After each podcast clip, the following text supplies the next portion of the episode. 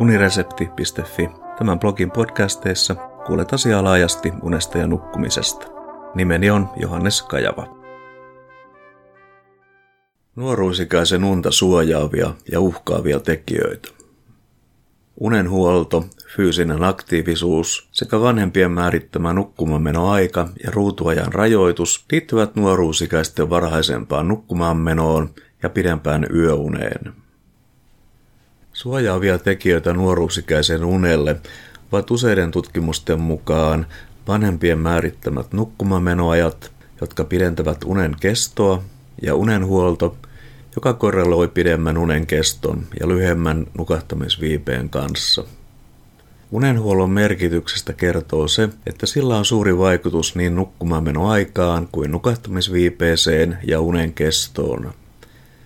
Lyhyesti sanottuna, Unenhuollon avulla pyritään valmistautumaan vuoteeseen menoon ja nukahtamiseen siten, että keho ja mieli ovat siinä vaiheessa levolliset ja valmiit unen vastaanottamiseen.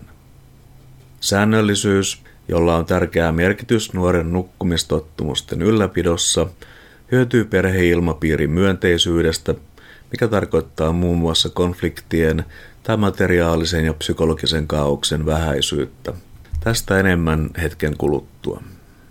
Fyysisen aktiivisuuden ja liikunnan vaikutuksesta nukkumiseen on havaittu, että aamulla tai viimeistään neljä tuntia ennen nukkumamenoa suoritettu kohtalainen tai raskas liikunta voi pidentää aikuisten yöunta. Nuorten kohdalla puolestaan on havaittu, että urheileva nuori nukkuu paremmin kuin nuori, jonka liikunta on vähäistä.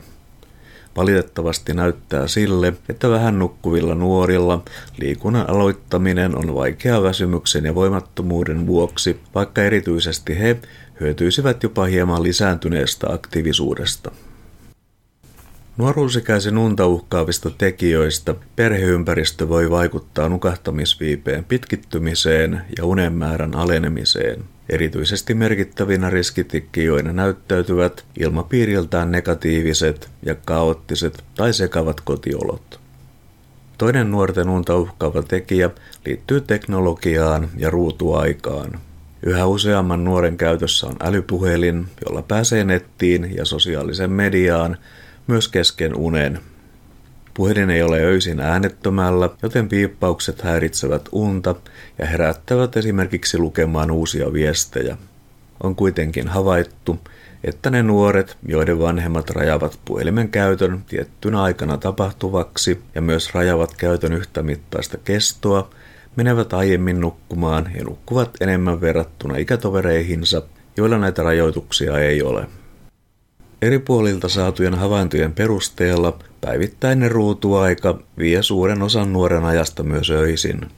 Vaikka on jonkin verran näyttöä siitä, että nuoret, jotka eivät tunne itseään illalla väsyneiksi, käyttävät puhelinta nukahtamista odottaessaan ja sen nopeuttamiseksi, on silti todennäköisempää, että ruutuaika, tulipa se sitten pelien, TVn, sosiaalisen median, videoiden tai vaikkapa pikaviestien muodossa – johtaa nukkumaan menoajan siirtymiseen myöhemmäksi. Tilannetta pahentaa vielä se, jos samanaikaisesti käytetään useita laitteita tai sovelluksia. Tästä käytetään myös nimeä multitasking. Muita nuoruusikäisten unta uhkaavia tekijöitä ovat kofeiinipitoiset juomat, päihteiden käyttö, liian myöhäiseen tai liian varhaiseen ajankohtaan sijoittuva ylimitoitettu fyysinen aktiivisuus, Lisäriskin muodostavat unettomuuteen liittyvät katastrofiajatukset ja taipumus ongelmien märehtimiseen. Iltojen tullessa valoisemmiksi nukkumaan menoaika voi viivästyä esimerkiksi ulkona tapahtuvien harrastusten vuoksi ja kirkas sinisävyinen valo viivästyttää melatoniinin erityksen alkua. Yhteenvetona havaitaan, että merkittävimmät unta tukevat tai sitä uhkavat tekijät ovat sidoksissa nuoren itsensä tai hänen perheensä sisäiseen toimintaan, toimintatapoihin tai käyttäytymiseen. Niinpä tilanteeseen sisältyy aina mahdollisuus muutokseen. On vain huolehdittava, että se tapahtuu nuoruusikäisen kannalta myönteiseen suuntaan. Vanhemmat voivat olla määrätietoisempia ja aktiivisempia rajaamaan nuoruusikäistensä valvomista ja teknologian käyttöä erityisesti iltaisin. Unen huoltoon on syytä kiinnittää enemmän huomiota, eikä ohjeiden saatavuutta tai ammattihenkilöiden osaamisen puutetta voi nykyisin pitää esteenä.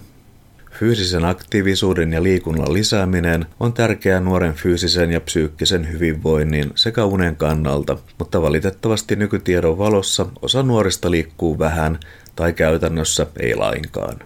Lisäksi runsas ruutuaika ja vähäinen tai olematon fyysinen aktiivisuus liittyvät usein yhteen. Kiitos kuuntelemisesta ja mikäli pidit jutusta, linkkaa se unesta ja nukkumisesta kiinnostuneille.